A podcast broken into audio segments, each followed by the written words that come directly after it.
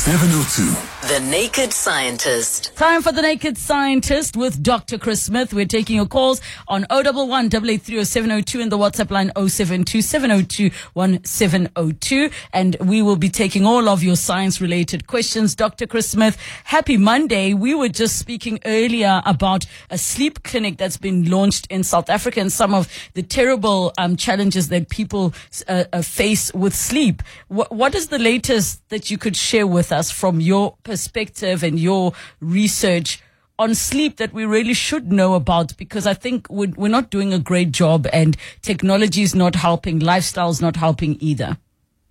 Hi, Lebo. I wanted to say actually, I'm in a good mood. And the reason I'm in a good mood is because it's Nobel Prize week and the Nobel Prize in Physiology or Medicine very much overlaps with my field as a oh, virologist. Nice. Yes. And uh, we've seen today the announcement of mRNA vaccines and the technology that went into mRNA vaccines, winning the Nobel Prize for Kathleen Karikó and Drew Weissman, who were working when they did all of that work at uh, the University of Pennsylvania. So big congratulations to them. Amazing work that that goes back actually decades and finally culminated in that huge rush towards getting a vaccine for COVID and, and all that learning and work could be brought to bear. So I think that's a, a well earned Nobel Prize for them this week. Definitely. And, and of course, it's always exciting to see some of the, the work people are doing quietly, but they get to be recognized for. Let us uh, open up the lines. We are kicking off with Christine in Centurion. Hi, Christine. Good afternoon. Good afternoon, Dr. Chris. Chris, Hi, who would have the who would have the greater or higher immunity? A person who's had COVID twice and recovered, or the person who had the two COVID vaccines against the virus? Whose body would be have the greater immunity? Uh, Christine, you can't possibly say because different things do different things to different people. We're all different.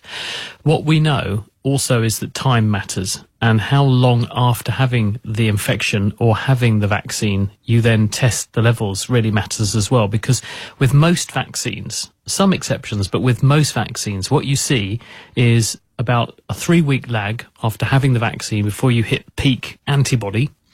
And then after you reach peak antibody, it's all downhill from there, literally as well as metaphorically, because what happens is that because the immune system doesn't have the stimulation that made it make the antibodies in the first place, either because you caught the thing or you got vaccinated, the immune system doesn't waste resources defending you against something it doesn't perceive to be a threat. And therefore you begin to lose your antibody levels and that will come down. And in some people it comes down faster. In other people it comes down more slowly. But in older people it tends to decay fairly rapidly.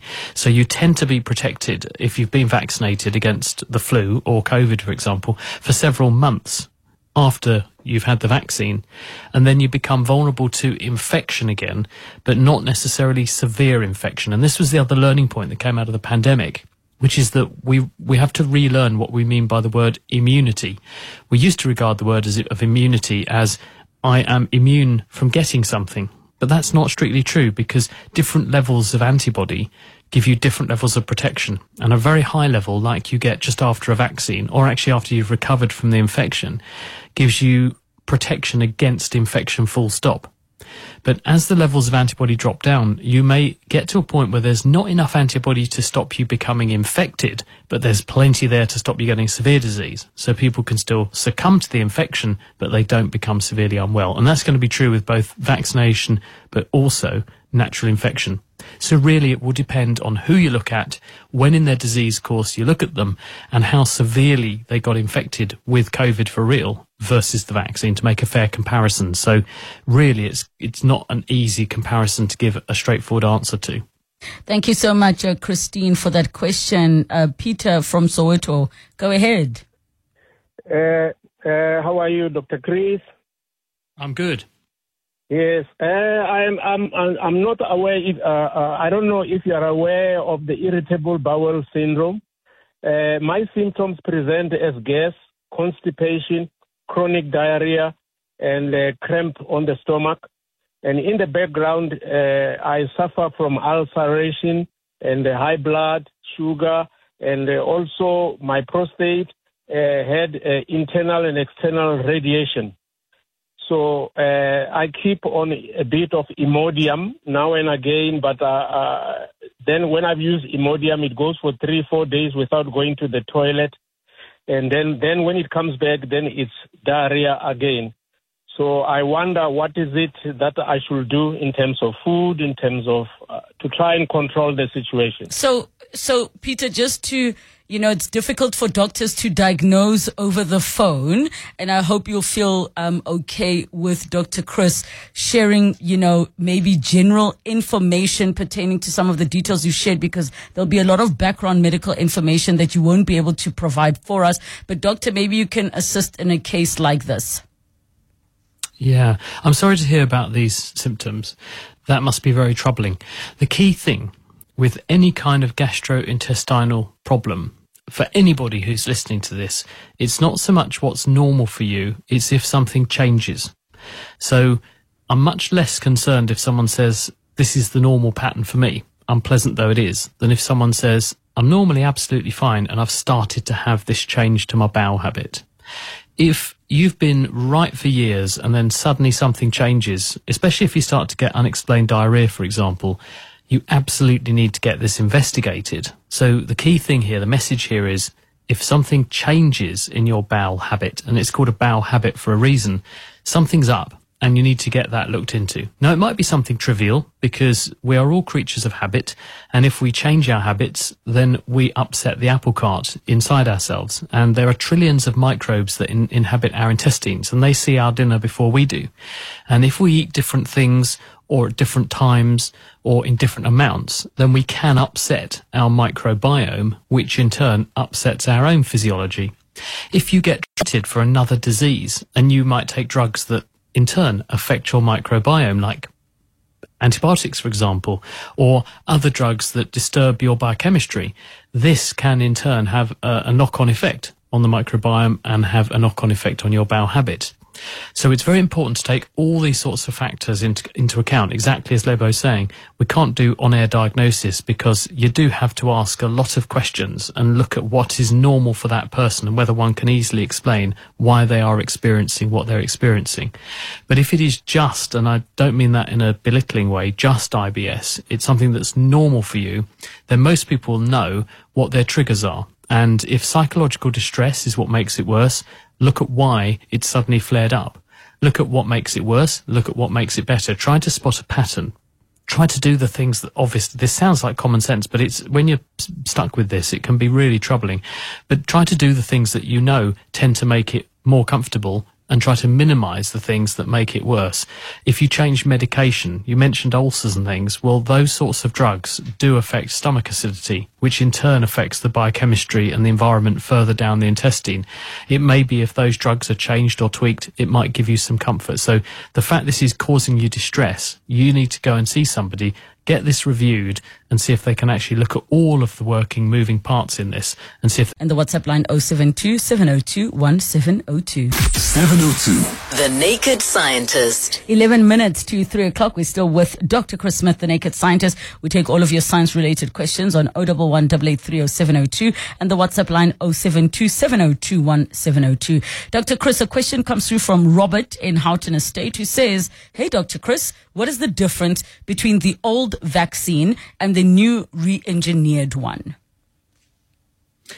Well, if we go back a few hundred years to the time of Jenner, Edward Jenner, who was the really the forefather, founding father of the science of vaccination with his trial involving a young boy Phipps, whom he uh, administered cowpox and then later on exposed to smallpox and proved he was infect he was he was infection free and therefore protected. And he got the insight by noticing that milkmaids dairy maids who very frequently encountered cowpox from cows almost never seemed to get smallpox. And he put two and two together and that was the first insight.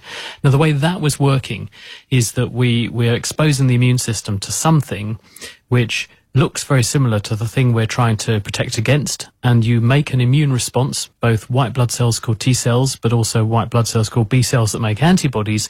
And you produce both of those by exposure to the vaccine. And this means if you run into the threat for real, you're strongly protected.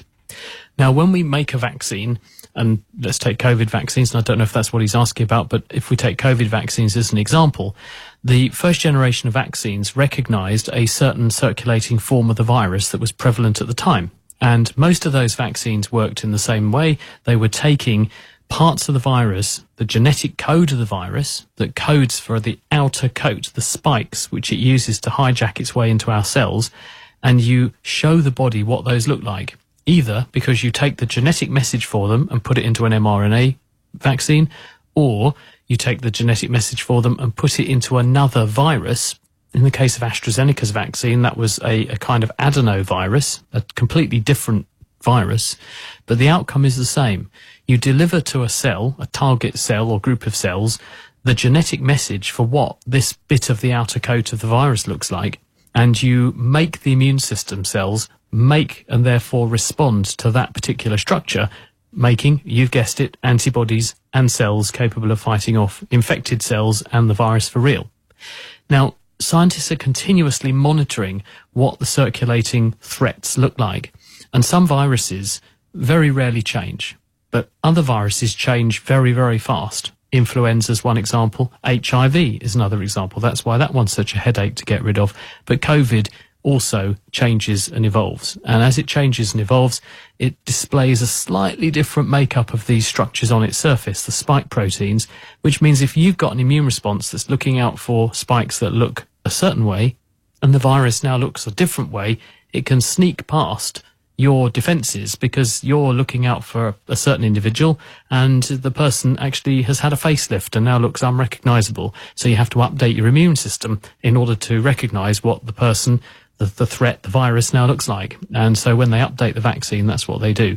And the mRNA vaccines, you can do it very, very fast because you're just changing the genetic code. And that's very easy to do. And you put that into the same packages that then goes into the body and you've updated your vaccine and you can do it in literally hours. Thank you so much uh, for that question that came through from Robert. We've got another question that says, please ask Dr. Chris to discuss in simple words the impact of eating grapefruit or drinking grapefruit juice on on taking medication. It apparently amplifies the effect of the medicine by 20. Dangerous fruit seems innocent, yet can have dire consequences on the medication's effect on you. Ooh, I've never heard of that before. Doctor? Yes, it's well established. And in fact, when I was at medical school, there was a very common, very popular antihistamine called Triludan. And this was withdrawn because this effect was found to be very stark with that particular drug. And it was causing toxic effects.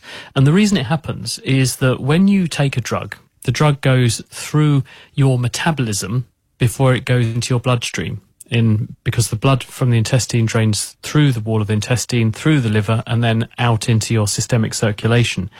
And if you have certain things that you take, certain drugs you take that can block up, affect, or augment the action in some cases of your metabolism, you change the so-called bioavailability of the drug.